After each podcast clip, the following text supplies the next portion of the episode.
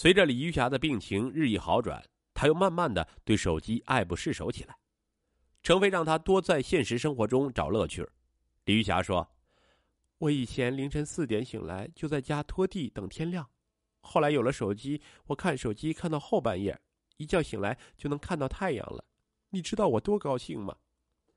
见状，程飞特意找来一些报道给母亲看，其中一篇讲日本有位九十岁老奶奶是时尚达人。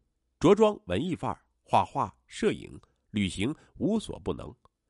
李玉霞眼前一亮，又叹息道：“哎，有几个能活成不老妖精啊？”程飞叫来儿子，鼓励他，说他可以当个时尚的老太太。之后每天晚上，程飞都带着李玉霞去跳广场舞。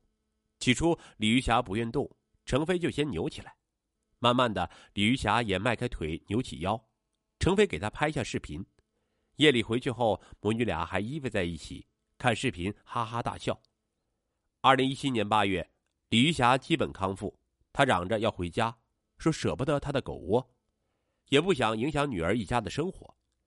程飞同意了，但他担心母亲回去后又变成手机控，思来想去，他决定彻底改造母亲。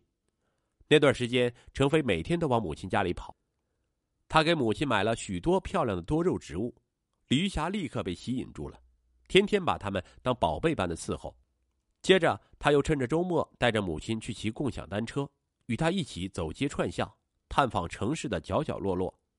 李玉霞忙碌也高兴了起来，但程飞觉得这样还不够，毕竟他陪伴母亲的时间有限。为了帮母亲彻底摆脱手机，找到现实生活的乐趣他找来两个闺蜜商量。这两个闺蜜的母亲张姨和范姨也是手机控，三人决定休一次年假，带上他们母亲去海南来一次搭伴旅行。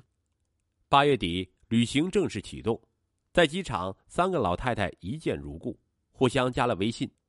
三个老太太你拍我，我拍你，上传朋友圈后互相点赞点评，玩的不亦乐乎。到了三亚，碧海蓝天，海浪追逐着沙滩。李玉霞格外的开心，程飞拿出泳装给母亲，李玉霞嫌暴露不愿意穿。正说着，张姨和范姨穿着花枝招展的泳装走过来，李玉霞也不怵了，当即换上泳装，任程飞咔嚓咔嚓的拍照。海南天气炎热，李玉霞拿出她亲手做的西北特色避暑饮品姜水，分给大家享用。张姨和范姨请她回兰州后教他们，李玉霞欣然应允。海南之行令三个老太太的关系迅速亲密了起来。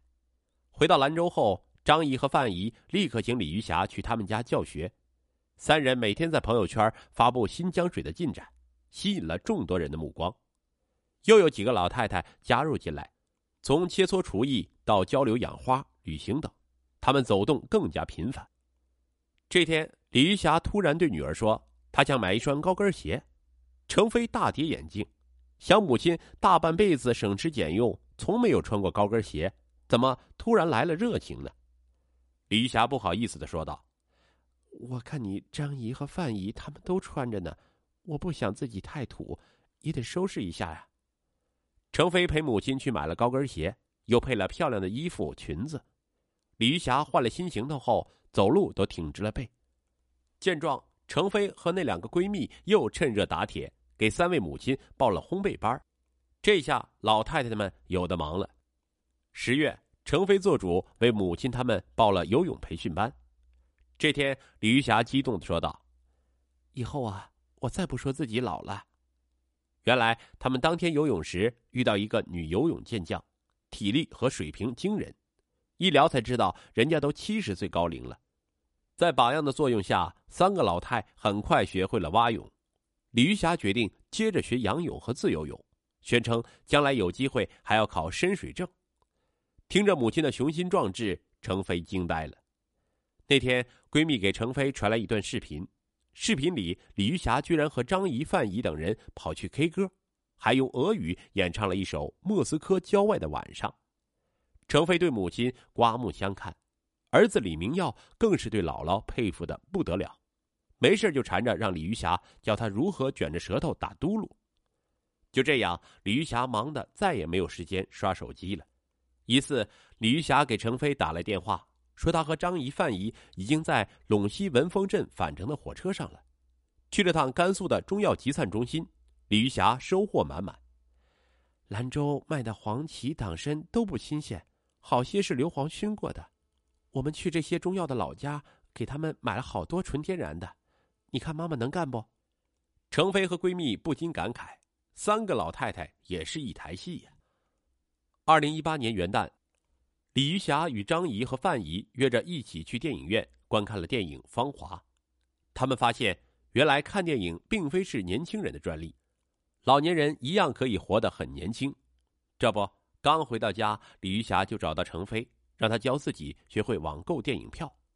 随后，他打电话给张姨和范姨：“姐妹们，下回咱们接着约。”随着智能手机的普及，很多人惊觉自己父母也成了手机控。父母玩手机，除了打发时间，也是为了拉近与子女晚辈间的距离。可过于依赖手机，既容易对老年人身心健康造成伤害，也容易让老年人深陷网络骗局，产生各种家庭矛盾。